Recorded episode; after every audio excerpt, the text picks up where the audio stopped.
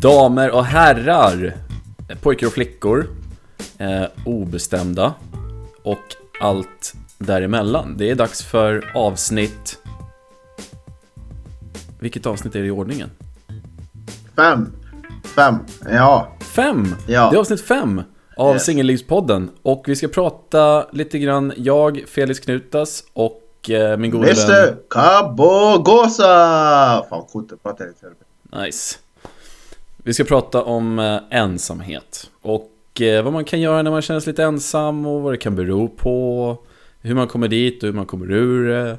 Hur... Eh, ja, vad man, vad, man, vad, man, vad man tänker och känner kring att vara, vara ensam. Mm.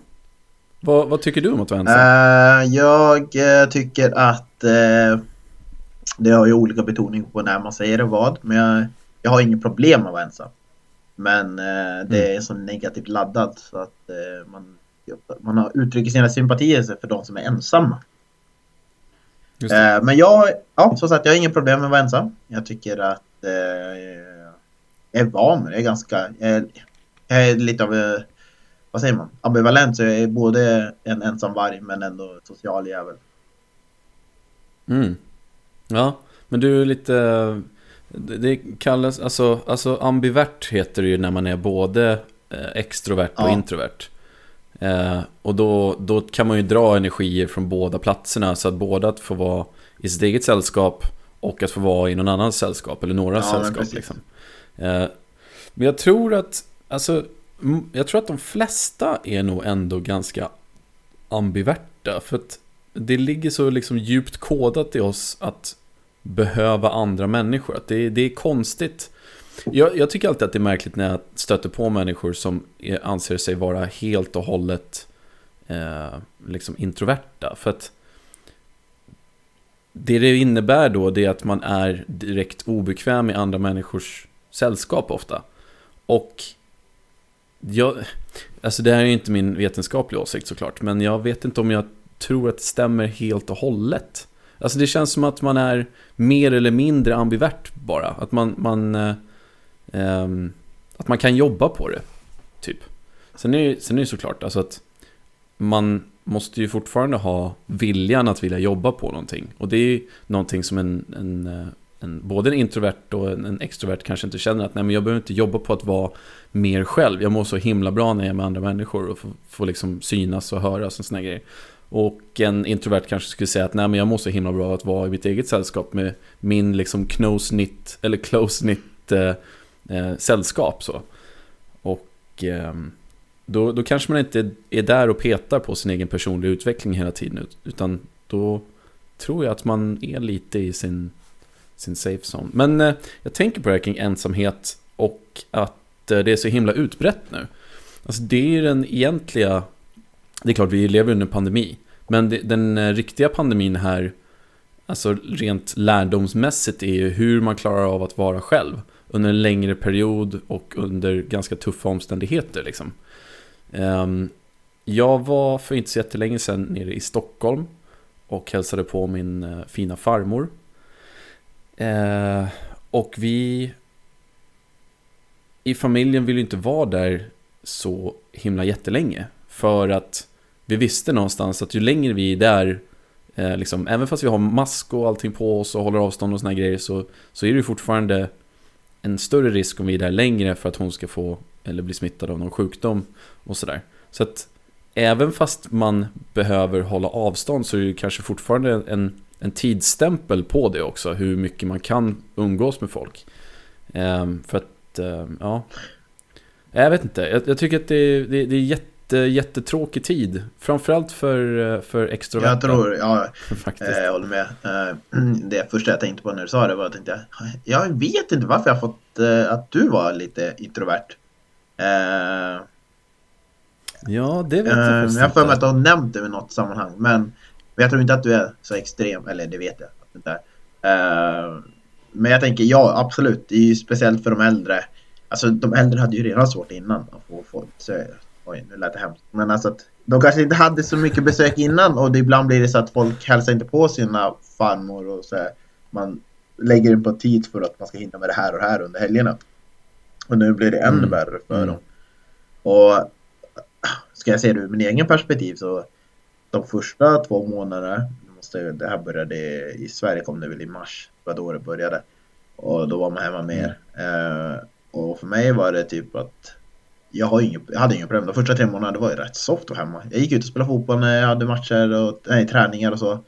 Och nu eh, och sen efter ett tag så blev det mer påtagligt att man var och sen fick jag covid mm. ändå eftersom jag fick det. Var ju tvungen att åka till jobbet tre dagar i månaden. Och då fick jag den på de här överfulla mm. bussarna till Arlanda.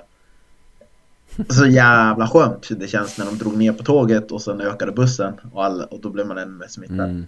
Men jag känner att eh, ensamheten, alltså jag har jobbat på det på ofrivilligt sätt tidigare så jag kunnat hantera det. Mm. Eh, dels för att jag Ja, men dels för att jag spenderade väldigt mycket tid själv när jag var liten också. Eh, jag hade mina aktiviteter mm. men sen umgicks jag med mina kompisar men inte på sån utsträckning som andra kanske gjorde. Vilket jag, och jag trivs med mig själv.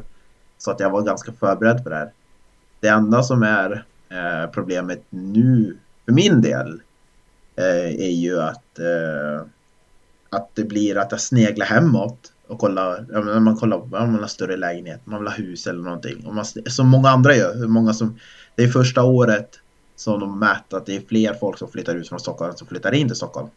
Eh, och, eh, och det är samma tankar går jag också. Bara för att storstadsgrejen som har lockat mig hit funkar inte längre i och med att jag sitter själv i min lägenhet. Och då känner jag varför ska jag sitta i lägenhet i storstaden? Jag kan lika gärna sitta i lägenhet i mindre stad. Men jag vet att det finns Just en tid efter den här pandemin. Som jag kanske inte vill vara ja. utan. Nej, det, det är det man får tänka också. Man gör ju små liksom, personliga investeringar. Uh, alltså att vi räknar kanske någonstans med att det här kommer ta slut. Det, det, är liksom, det här kommer gå över, det kommer bli det vi kallar för normalitet eh, igen. Liksom. Men det kan vara smart att tänka att eh, det här är det nya normala. Att det kanske inte kommer att gå bort. Att det kanske, den här gången så kanske inte ett vaccin faktiskt fungerar. Eller inte åtminstone som vi vill att det ska. Eller att det kan uppstå komplikationer. Jag tror att det är ganska smart. Alltså det, det, det gör ju ont. Men jag tror att det är smart om man är extrovert. Eller ambivert för den delen. Att vara lite grann själv och liksom landa i att man kan inte alltid umgås med folk. Och när man inte gör det så måste det vara okej okay att man bara får lära sig tycka om sig själv. Eller inte, inte så, jag säger inte att extroverta inte tycker om sig själva, men bara så här att man befinner sig mer tillsammans med sig själv än vad man gör med Men jag tror annan. också att det är lätt att, uh, speciellt när jag tänker på folk som bor i de här små lägenheterna på Söder eller Östermalm eller Halaplan eller ska jag namedroppa alla bara för att det låter coolt. Oh, det jag menar är att de bor, det är ju väldigt Stockholmsgrej. Uh, och det har jag, mm. jag tror jag sagt det, nämnt det förut, men när man flyttar hit, eh, om man flyttar med sin bohag och så, så kommer man hem till folk, mm. speciellt när det är mellan 20 och 28 typ. Då är det så här, de har, de har vardagsrum, de har lagt upp allt, men de har ingen tv. För de, igen, det ska läsas böcker. Mm. Eller så har de minimalistiskt, typ som alla storstäder, New York och så. De har knappt kök, mm. för de äter ute hela tiden. De är ute och gör det här, de är ute och gör det här och det här och det här. Och det, för dem måste det här vara ännu ett tortyr. Men om man kan leva med att man kan ha lite av bägge varianterna då tror jag att det här är bara en tid. För mig var det bara en tid att andas ut, jag slutade kolla på fotboll. Eh, även när det kom igång sen så har jag inte tagit upp den samma nivå som jag gjort tidigare. Det var för mig bara lugna ner dig, du behöver inte göra allt det där, du behöver inte hinna med det. Och så hoppas det blir för andra. Mm. Det som jag tänker är nackdelen med att folk blir så här att Nej, men då, en del har väl tänkt på det länge och sen flyttar de ut eh, och de skapar hus i Enköping, Eskilstuna eller uh, vad som helst. Låter som att du har en uh, story här. Jag tänker att det jag, jag tänker att när man har flyttat ut och allting så och man lever till familjeliv till exempel. Mm. Då får man, vara, man får vara lite försiktig att det är genomtänkt och inte någonting som förhastat. För när du sitter där två och ett halvt år och köpt den där ute och sen bara, men det här var inte vad jag ville jag vill inte bo här ute så långt från det här och det här och det här. Och det är det som jag tycker att man kan förhastas. Till exempel som alla de som nu har köpt hundar. För det är det slut ja. på jättelång väntetid för att köpa en hund. Är det slut det låter på sjukt weird, men det är, alltså, det är liksom, det är verkligen brist på hundar och det har aldrig varit det förut. För att nu passar alla på att köpa hundar. Men problemet blir sen att de som har hastigt köpt en hund inte inser vad det krävs sen. När, det var, när det livet lite grann kommer igång.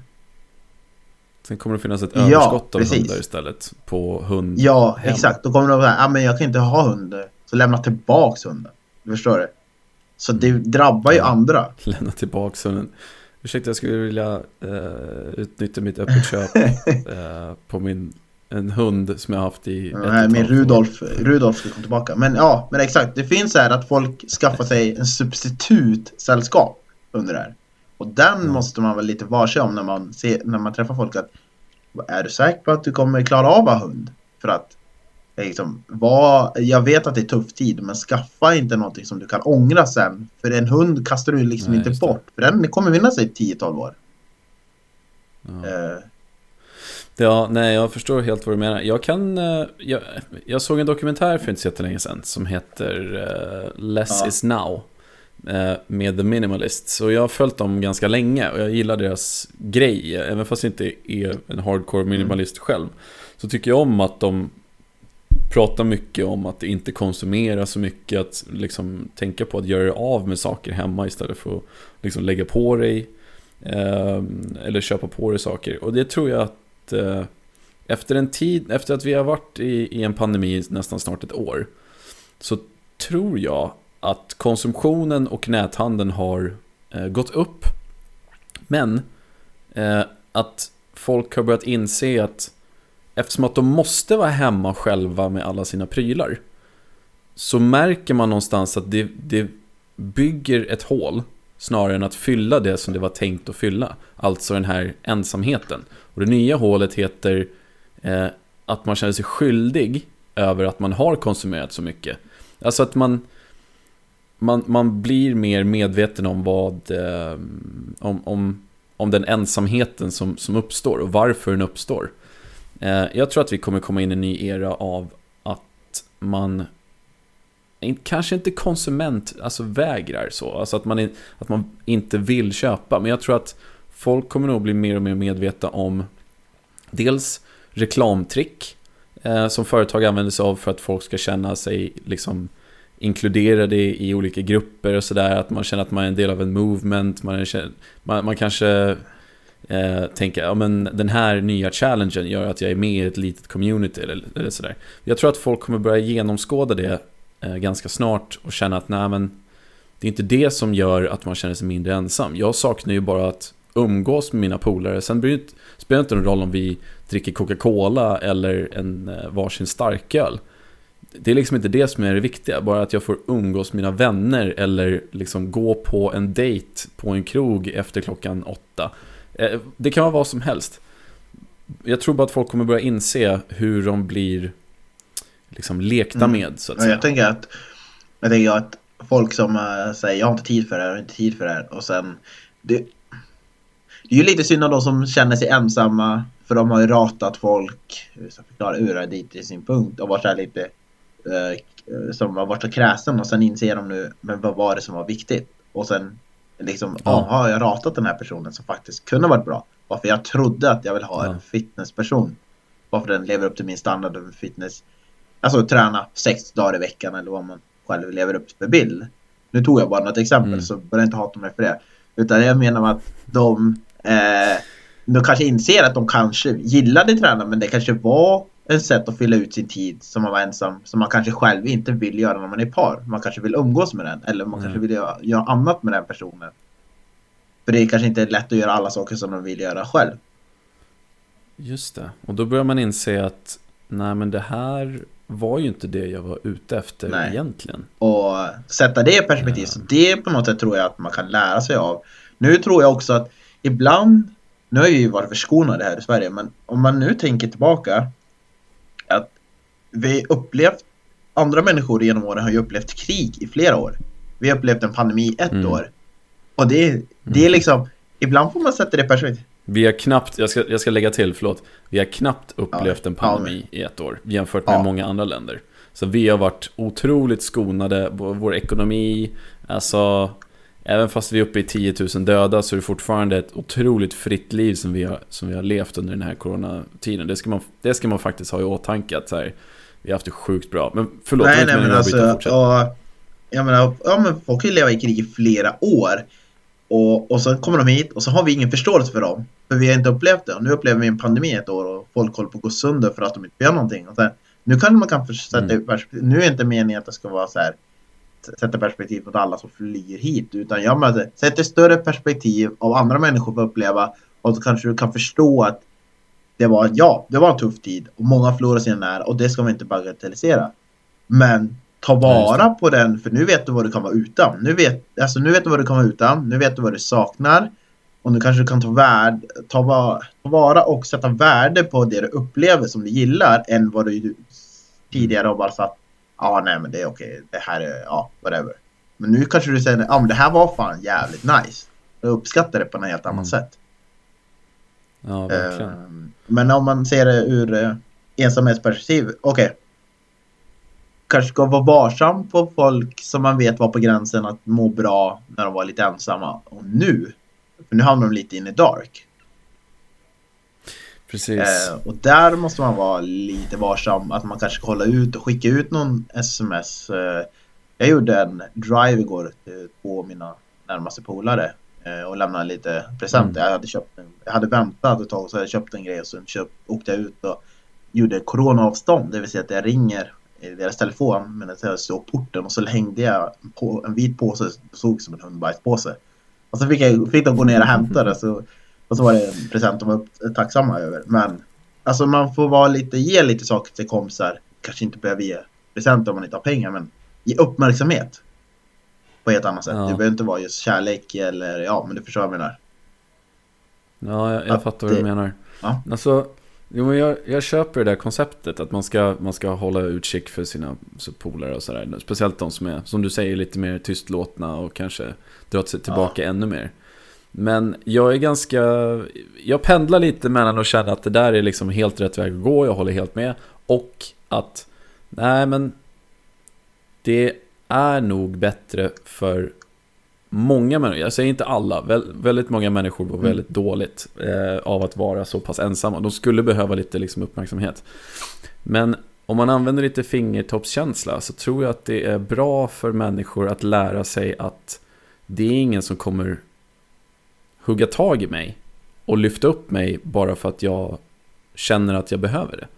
Alltså nu råkar du vara en riktigt bra, kanske tankeläsare och en riktigt bra vän. Det kanske är jag som är en dålig vän. Men jag tänker att jag vill ju att de inte ska känna sig beroende av att jag skickar ett sms eller att, de, att, att jag eh, liksom ringer dem eller lämnar presenter eller vad det nu kan vara för någonting.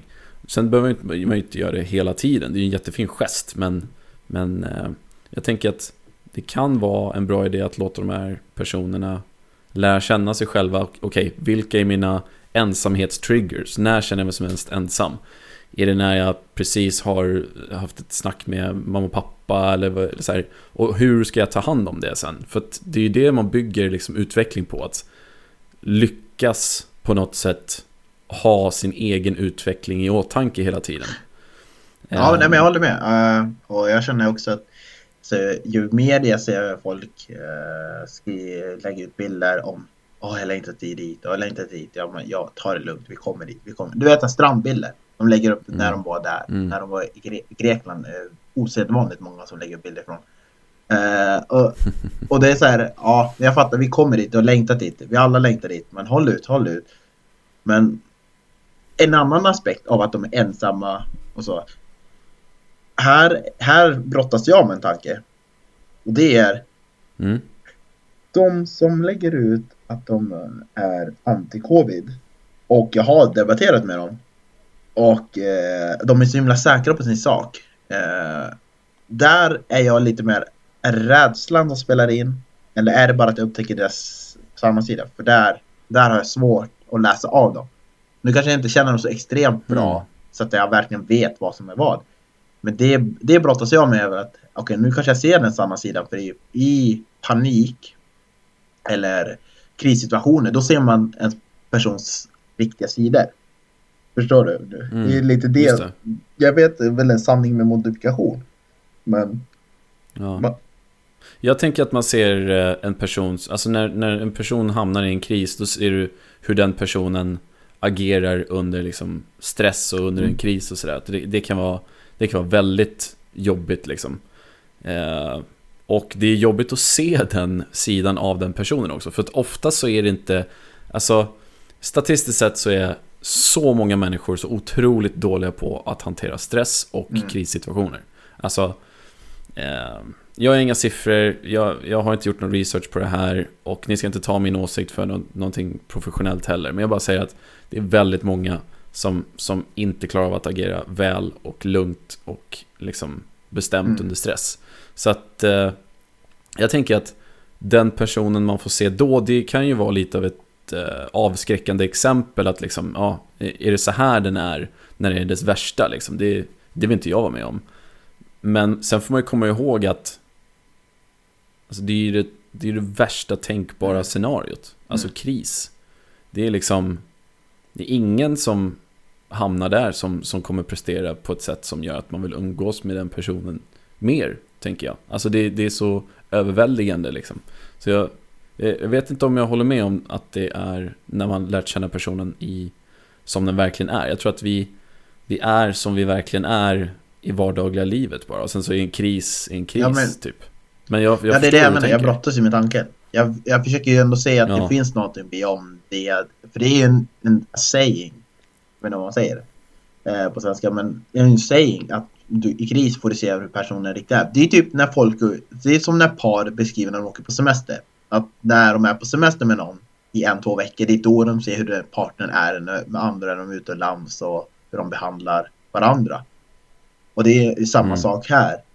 Ehm, och det är väl det som, eh, liksom, det är väl lite det jag brottas med i huvudet och vad jag ska avgöra. Hur den personen säger saker om vissa saker och så vidare. Hur man tar ställning till det sen. Det kommer ju en efterliv det. efter det här. Får man väl det så. Ehm, och sen, ja, ska vi säga att eh, jag, jag ska inte säga att jag är jättebra på allting och jag har löst det. Ja, okej, jag kan hantera kris bra för jag är ändå utsatt för kriser flera gånger så att jag vet att jag klarar av det. Men min lägsta Mm. ensamhetspunkt har ju varit, är inte nu, men det har ju varit typ eh, eh, nyår för sex år sedan, sju år sedan, sex år sedan. Mm. Då, nej sju, i alla fall, då, det var typ mot 2014 när jag var själv på nyår, luspank och allting, och inget funkade. Och sitta själv i lägenheten och sen somna efter fem över tolv för att man var själv. Och det var lågpunkt Mm. för mig för då bestäm, men då satte jag mig ner, bestämde, det här funkar inte. Jag kan inte leva, jag kan inte leva så här, men jag kan inte uppleva det här igen för att nyår var ett sätt. Nyår är ett ställe där folk bestämmer sig två, tre månader i förväg vad de ska göra. Alltså frågar du någon i Ja. mitten av november, oh, vad ska du göra på nyår? Då har ju 90, då har ju 85% redan bestämt klart och så kanske åker bort, speciellt här i Stockholm. Så sagt gjort Jaha. så bestämde jag med mina kompisar i Östersund för de hade också haft sina splittrade nyår och inte haft det så bra och så vidare. Så jag bestämde, vi gör knytkalas nästa nyår. Så gjorde jag massa lekar, två, tre lekar, frågesport och så. Och sen vi gjorde knytkalas Ja. för typ 12 pers. Men det kom typ 20. Mm. Eh, nästa gång så gjorde vi, ja men då kanske vi räknar, ja men det blir 15 pers. Då vet vi lugnt. Så kom 30 istället. För, för vi hade en fristående stuga. Men det enda gången då, och här är, här är jag rätt hård på det.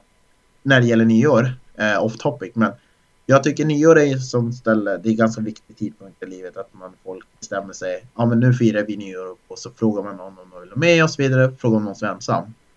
Men jag stör Mm. mig på det här, är, det här är bara en petition jag haft ända sedan typ i tio år tillbaka. Det är att de som, Mm. fi, när man firar nyår och de som frågar om man kan komma på ens nyår, fest eller någonting.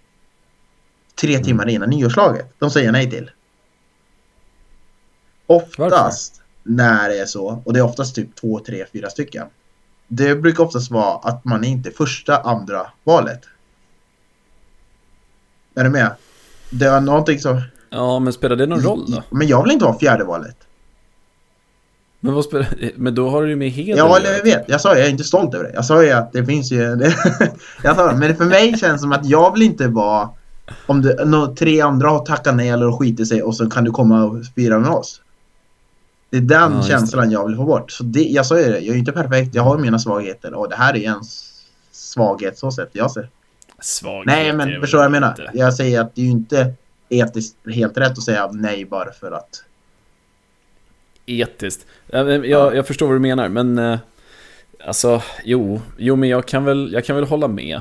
Men... eh, Alltså det är lite oskönt mot de som har bidragit med mat. Om ni sitter på ett knytkalas och, och liksom har en schysst Ja. buffé som alla varit med och på något Ja. sätt betalat för. Så att eh, om man ska komma liksom tre timmar före nyårslaget så kanske man är Ja. mitt inne i middagen. Men ja, jag vet inte. Alltså jag har ju varit på nyårsfester, eller jag har varit Mm. den personen.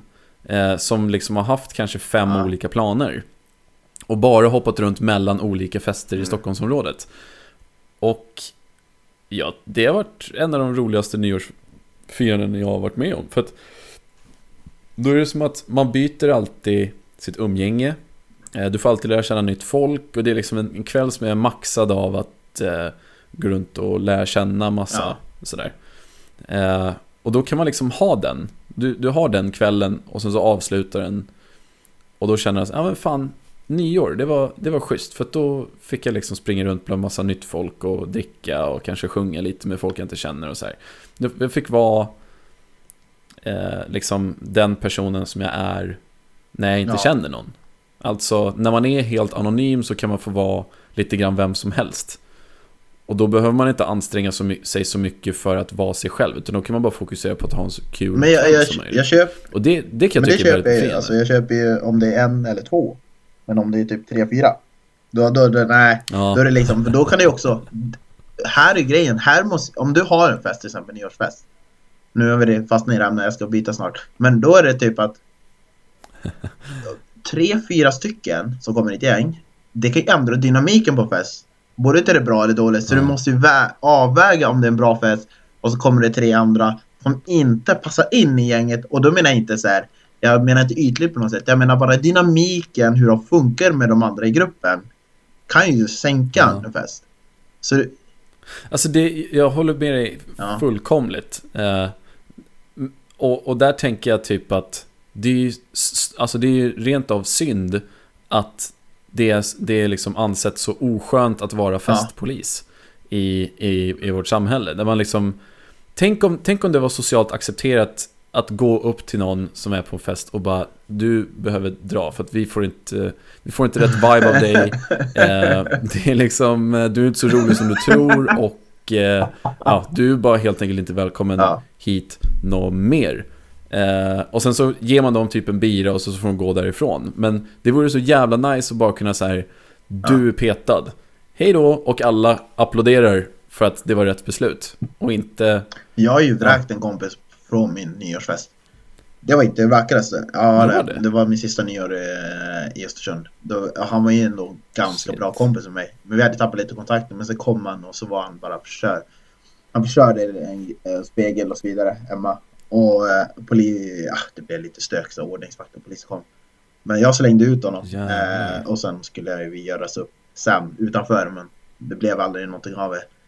Eh, men jag vet, det är ibland får man ta tuffa Jesus. beslut och, och så vidare. Så att det är ju inte bara, alltså jag snackar inte bara för att det är kul att säga att jag slänger ut någon. Utan man får ta tuffa beslut Nej. mot sin kompis egentligen. Och då känner man att det är så jävla synd att det ska bli sån uppdelning. Så. ja.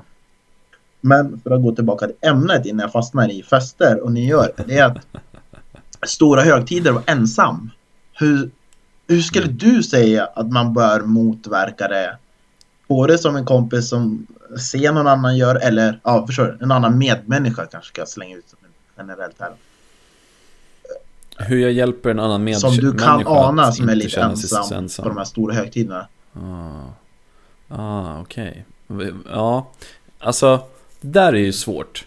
För att jag tycker att människor eh, är generellt sett eh, väldigt dåliga på att tala om hur de egentligen känner för att de inte vill Mm. belasta någon annan. Eh, och det är ju såklart väldigt tråkigt, men jag, jag vet ju att jag är likadan. Eh, jag, egentligen alla jag känner är likadana. Man vill inte göra det för att det, det då är det som att man drar ner den andras högtid för att man själv mår dåligt. Och det vill man liksom Mm. inte göra. Och jag tror att kanske att det är därför som några drar sig från att inleda liksom diskussioner eller liksom prat och snack med människor som, som kanske mår dåligt Mm. och man vet det på, på högtider. För att man vill inte dra ner sin egen för man vet att det är dit det kommer liksom Mm. barka. Men eh, det jag tänker är att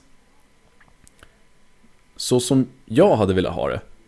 Eh, nu bor jag uppe i Luleå och eh, min familj bor kvar nere i Stockholm tillsammans med alla mina vänner och sådär.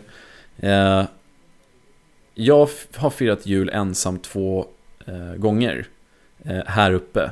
Och eh, det har ju varit några av de sämsta upplevelserna i mitt liv. Och allt jag egentligen ville ha då, det var att någon högg tag i mig och sa typ att vill du, eh, vill, du snacka på telefon ett tag? Eh, typ. Eller eh, jag, jag, jag glider över. Men det, det är att eh, kräva väldigt mycket av vanligt folk. Och eh, att man, eh, att man liksom har den typen av, av polare som är beredda att göra den uppoffringen. Och jag kan säga, jag har inte jättemånga kompisar uppe i Luleå. Jag har några stycken som jag liksom har eh, mer eller mindre valt ut, att man, de känner jag mig bekväm med. Men eh, de är ju tyvärr också, alltså, de åker ju hem och firar jul på sin respektive ort. Jag har många Stockholmspolare här uppe som åker tillbaka hem till Stockholm. Jag är låst i Luleå för att jag har katter. Eh, och sen så har jag liksom Luleå-kompisar som är hemma och firar hos sin familj. Så de vill ju egentligen inte dra ifrån julfirandet heller, om vi tar julen som ett exempel. Och då blir det lite som att det, det är så otroligt orättvist. Men jag började ju ifrågasätta vad det är för typ av vänner jag egentligen har omkring mig som inte vill liksom lyfta upp mig. Jag, inser att det är väldigt egocentriskt att tänka så, men det var så jag tänkte då. Och eh, vad, vad är det för eh, vad är det för typ av krav jag kan, jag kan förvänta mig att ställa på mina Jag tänker mina ställa en motfråga till dig. Eh, ehm, Kör. jag ska berätta om min, som jag gjorde en grej. Men eh, innan de två åren, hur var du Mm. på julen? Tänkte du på de andra då? Ja, Mina polare? de som kanske var lite så här, som inte hade så bra ställt med sin familj och så vidare. Hörde, hörde du av dig till dem? Ja, alltså jag skrev ju God Jul, men det slog mig aldrig att någon skulle mått så dåligt. Eller att de behövde just min hjälp. Fast du eh, sa ju att det var ju För vanligt att må bättre under julen. Jo, men, men jag tänker att eh, varför hör av sig till mig för, för hjälp? Jag är Det- inte det speciellt bra inte. på att kanske ge Det sa jag hjälp. inte heller. Jag sa, jag sa att Vad sa om du? du hörde av dig till någon som du kanske anade Alltså, alltså kanske var lite ensam eller hade kanske inte lika bra hemma och, och så. Om du, alltså det gick på lite känsla att kunna läsa. Förstår du vad jag menar? Som du sa, om jag kände så borde någon, någon ha sagt till mig att jag kommer fira jul ensam. Hör ett samtal eller så. Men gjorde du, gjorde Ja, du nej, har du gjort det precis. tvärtom innan du de här julen var firade ensam? Nej, gud nej. tänker- Absolut inte.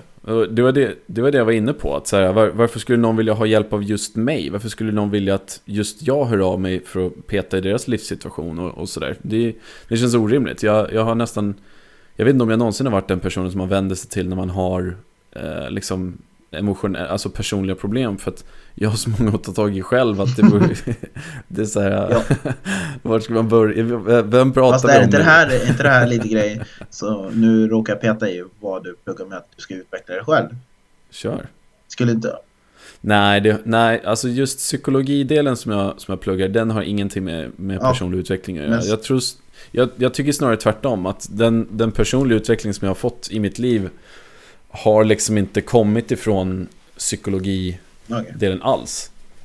Eh, och det, det, det får man ju tycka vad man vill om. Det är ju lite eh, konstigt, kanske att man inte kanske har varit mer uppmärksam på det. Men jag har inte tyckt att det jag har lärt mig i psykologin har varit relevant för, eh, vad ska man säga, de problemen som jag har haft, eller utmaningarna Ja. som jag har haft snarare. Nej, men jag kan, ja, okej, jag köper det Eh, Jag Just det, det som har hjälpt mig under den här tiden det är att jag, är, jag har ju bytt jobb Så jag har ju två jobb och pluggar Mm. Jag läser entreprenadjuridik, upphandlare, inköpare eh, Inom bygg Mm, Så coolt. att det, det gör det, men jag jobbar, pluggar 100%, jobbar 100% Så att det är det jag gör. Men det Mm. blir mycket lättare än när man jobbar hemifrån. Så. Ja. Eh, och, eh, men det jag har gjort tidigare, som jag märkt har hjälpt, det är att det kanske speaks to me as a character, men det är ju lite att när folk är... Jag, hälsar, jag hälsar alltid på folk när de är på sjukhuset. Och det är någonting som jag tror inte många gör. Alltså, nä- alltså när... För ibland kan det vara så att man gör operation eller någonting sånt. Du vet den här... För man känner... För om man hamnar på sjukhus av en o... Vad som helst. Att du ska göra en... eh, Mm. Du har gjort illa dig eller någonting sånt. Jag hälsar alltid på folk som jag känner. Ska jag kanske vara noga med. Mhm. När de är på sjukhuset. Ja. Eh, för att jag vet att det är den tidpunkten som man är som svagast. Och man behöver sällskapet, man Mm. behöver upphiggningen. Och det är där jag brukar alltid dyka upp. Och det är inte så att jag, vad säger man, nyttjar situationen. För det var inte så jag menar. Jag menar bara att det är där folk behöver en som mest. Ett besök Mm. under den vistelsen, det kanske är fem dagar. Men det kommer ändå pigga en. Det kommer alltid, folk kommer ihåg att han var ändå där när han räknade. Han var där, han ringde, han hälsade på. Han satte mig när jag hade som lägst. Och, och det, okej, jag Mm. ignorerar inte det bara för att komma ut ur sjukhuset. Men nu poängen var att om man ser till att vara där när det är som lägst, då är halva förhållandet gjord ur den aspekten. Förstår du? Mm. Ja, För då kan man ändå njuta av den goda tiden ihop sen. För att du vet att du var där när du var dålig. När du var det sämst. Mm. Japp. Verkligen. Jag, jag tror att eh, du är inne på någonting väldigt viktigt där. Att, att det, det gäller att göra sådana, inse att ibland gör man sådana saker för Ja. sin egen skull också. Och för att det känns otroligt bra efteråt att bara så här, fan jag är den där personen som, som finns när det är Mm. som sämst. Och jag kommer kanske alltid att vara det. Vilken, eh, vilken trygghet att- få känna att man har den, liksom, det självförtroendet. Ehm, det, det tror jag är superviktigt personligt, att veta vem man är och vad man, eh, vad man går för när, när folk behöver Ja, en, men liksom. Det är coolt. Mm. Men du, jag tänkte, det här är ju en singellivspodd. Ehm, hur känner du av att eh, inte kunna dejta på samma sätt? Nu är vi 37 minuter in i avsnittet här, men hur känner du för att inte kunna kanske dejta på samma sätt eh, som du har kunnat göra förut innan eh. Eh, jag skulle ljuga om jag säger att det är samma. Men jag skulle också ljuga och säga att det är helt dött. Eh, det gick ju två, det gick fyra veckor i våras. När det var lite svårt. Och sen släppte alla lös och släppte alla hämningar. Eh, blev mer hemvisit under dejter. Än vad man ja, vad tidigare varit med om. Det var som att folk inte blev oförsiktiga men de bara fuck it. Lever vi lite. Eh, det, det kan jag inte sticka under stol med. Eh, men sen, jag tycker att, ja. Eh, först och främst så är alla skriver typ att eh, jag har antikroppar. Det är som att det vore en supergrej.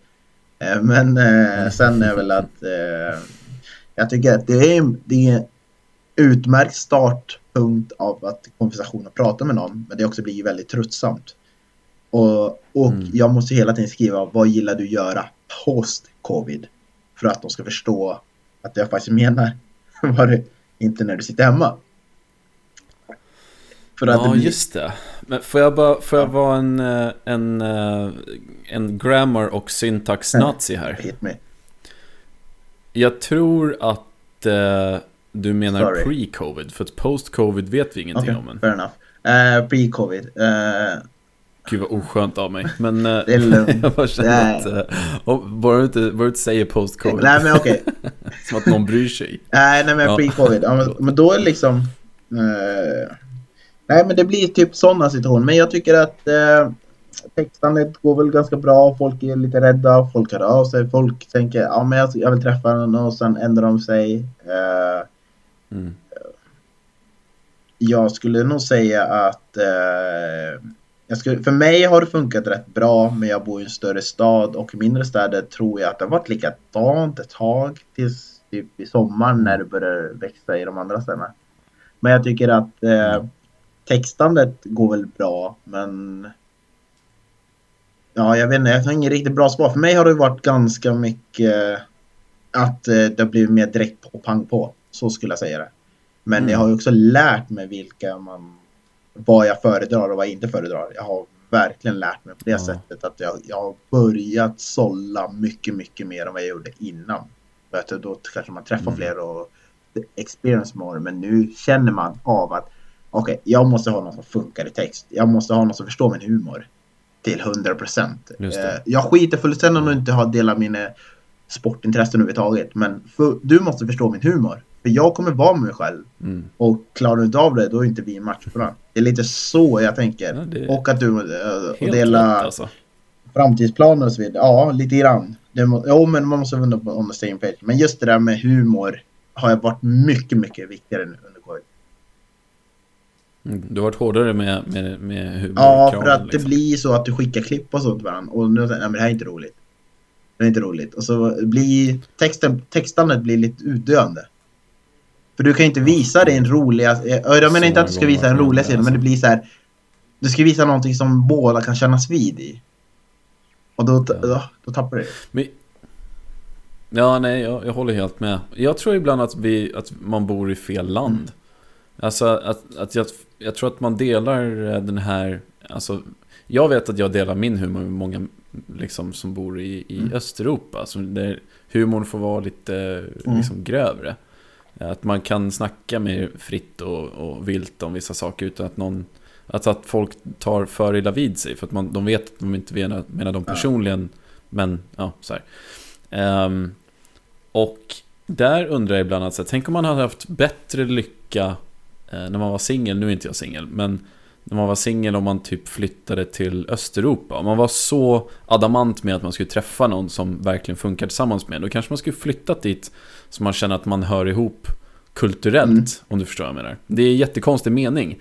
Men nu, nu jag menar inte att eh, liksom trampa någon på tårna överhuvudtaget, utan att man mer kanske ser det för, ja men jag hör, jag känner att jag har större, känner större tillhörighet med den här kulturen. Det är som att om, om jag skulle flytta till Storbritannien till exempel, för att jag eh, älskar te och kakor, eh, jag vet inte, men bara det som ett dåligt exempel att man, nu när, nu är ju allting nedstängt, men förut när det var öppet så kanske man skulle ha tänkt så att, ja men en, en bra idé för hur jag vill utforma mitt liv och vilka jag vill umgås med och vilka typer av vänner jag vill ha. Hur, hur vill jag att jag ska se ut om, om tio år?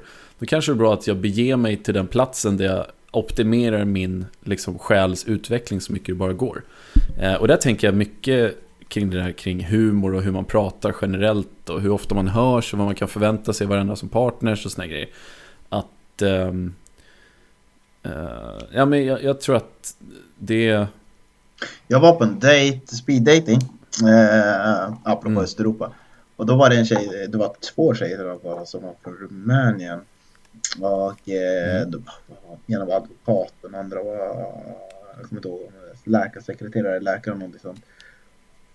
Ja, eh, och den ena tjejen var väldigt, alltså det var, det, det är inte stereotypiskt, utan hon var, det är lite av kulturella skillnader att mannen ska vara den som gör, hon hade högutbildad och så, men jag, hon sökte efter en riktig man, alltså jag menar, ja, allt det där som alla, alla Mans man. alla killar, eh, alla killar som ser sig själv som alfahanet i våta dröm för att hon var verkligen han ska vara mansman och göra det här här. Och det var så här, oh, det här var en krock från min bild av eh, hur det, man växer upp här, att det inte är riktigt så.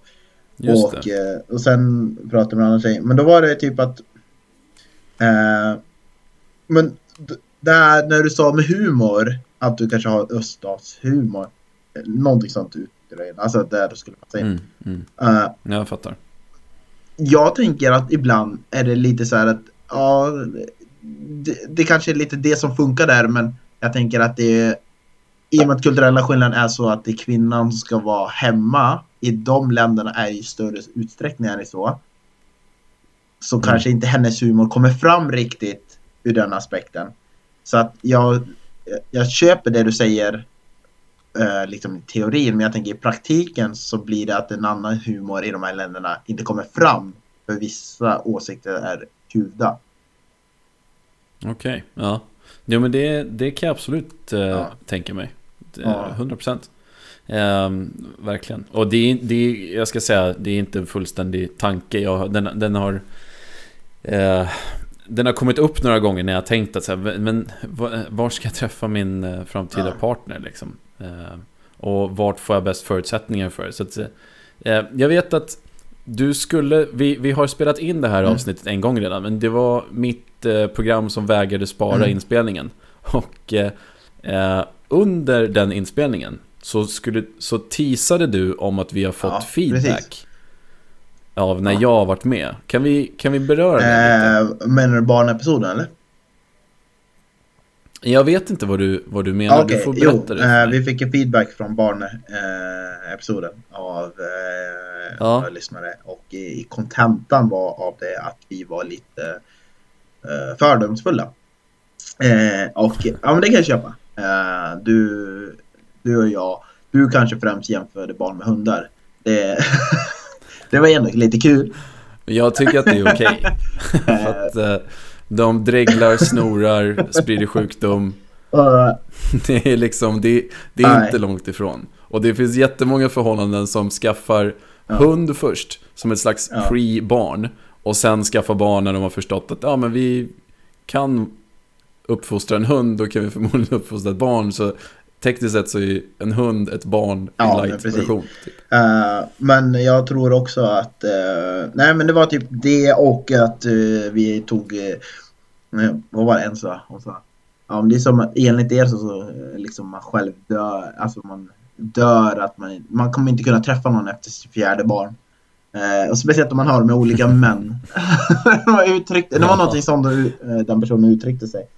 Och jag bara, okej okay då, okej okay, vi kanske var lite hårda i vad vi sa, men... Ah, men du... Nej, nej, men nu ska vi inte... Nej, ska det, men det, det jag, jag höll ju inte, jag höll ju inte med dig i den aspekten, men jag menar att vår perspektiv är ju också lite grann att utifrån vad vi ser som funkar i dating. Just det. Det är där vi kommer in med det här. Och det är inte så att vi... Klang... Exakt. Men det är inte så att vi ser ner på dem. Utan vi säger det jag sa och det du också höll med om. Det är att... Uh, Just det. Man måste tänka på de här grejerna när man träffar någon. Även om det kanske är lite hårt och lite sanning i och uh, viss fördomsfullhet. Det kan vi också erkänna det är ju att tänk på det här innan du går in i någonting sånt. För att du får inte bli en överraskning och det blir problem sen. Eller ja, det kan jag. Ja, men det. Nej, jag, jag, jag håller med. Jag tycker inte att det, det är konstigt sagt på något sätt. Men nu pratar jag å andra sidan om egenskap av liksom eh, kille utan barn och har bara dejtat tjejer som har haft barn. Och, och liksom matchat med tjejer på Tinder som har haft fler barn med flera olika mm. pappor. Och jag kan säga att alltså möjligheterna för att eh, få en partner när man har liksom många barn med många pappor, det, de går ner. Tyvärr. Det, det, men det är också det är min ja. upplevelse. Det ska man ju ha i åtanke här. Det här är inte på något sätt en expertpodd. Eh, vi sitter ju inte och berättar egenskap av forskare eller, eller liksom... På min eh, vägg hänger inga diplomer från Harvard. Nej, på min vägg hänger det ett diplom från SL i konflikthantering. Och eh, det borde jag ta ner nu med tanke på hur jag bemöter den här kritiken kanske. Men, men jag kan säga så här. Att eh, jag kan ju bara stå för min upplevelse. Och om du inte håller med om den så Kom hit till podden, för guds skull. Eh, och berätta din mm. upplevelse av den. Eller i, i något annat eh, frågeavsnitt eller, eller vad som helst. Eh, vi kan ju bara prata utifrån våra perspektiv. Vi kan ju inte prata om utifrån Nej, någon annans perspektiv. Det vore ju att appropriera ja, vi kan inte sätta oss in i en annans och bara prata för den. För det, den har vi. Vi är helt empatilösa. Vi saknar helt empati. Vi klarar inte av att tänka in i en annan situation. Jag bara tror nog får jag gömma podden min dejtingsida med den där meningen. Men äh, ja, precis. Och ibland är det så att ja. vi stöter på äh, folk som inte tycker likadant och det är bra. Vi behöver, vi behöver höra någonting som går emot oss.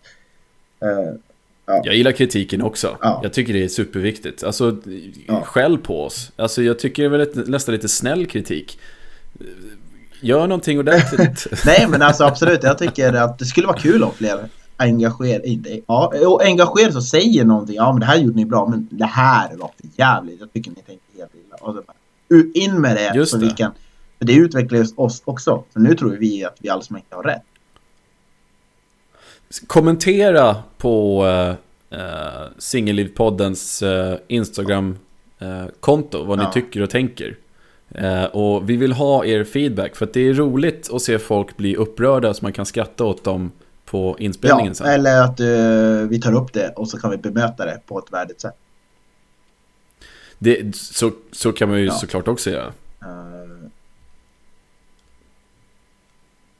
Ja, eh, alltså jag, jag känner mig ganska nöjd. Jag skulle kunna runda av lite grann här med att säga att eh, jag tycker personligen att, att ensamhet är ganska skönt i väldigt korta skurar när man har varit med många under väldigt lång tid. Och, eh, men, men jag tycker också att det, det är skillnad på att känna sig ensam och att känna sig själv. För att för mig att få känna sig själv det är att få att selektivt få vara själv med sig själv. För att man har valt det. Men att känna sig ensam det förknippar jag med mer att, att man är ensam kanske mot sin vilja. Eh, och, eller, eller så som det kanske helst hade sett ut då. Och eh, där tror jag att det är viktigt att, att, att tänka att man, man är nog inte så ensam Nej. som man tror. Och då Ofta så finns det åtminstone någon man kan höra av sig till. Om inte en vän så kan man åtminstone ringa någon som sitter på en jour eh, någonstans som kan prata med en eller, eller vad som helst. Så att eh, det finns liksom inte Det finns inget tabu när det kommer till att komma över ensamhet utan bara se till att du får dina behov bemötta. Och liksom. eh, kom ihåg att eh, om ni misstänker att någon är ensam, alltså det, ring hen hellre en gång för mycket än en gång för lite. Den personen kommer uppskatta att det är Just en det. gång för mycket. Den kanske blir irriterad för stunden, men sen kommer den uppskatta att du ändå fanns där.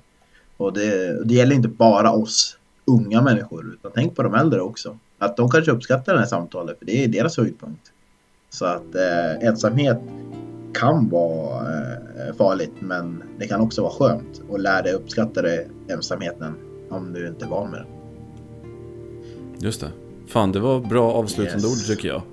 Eh, Jag tycker vi lägger locket på där för den här gången och sen så Yes. ses vi nästa gång. Eh, välkommen nästa vecka och då pratar vi om kroppskomplex. Nice. Eller inte nice. Halv nice. Ciao! Ciao.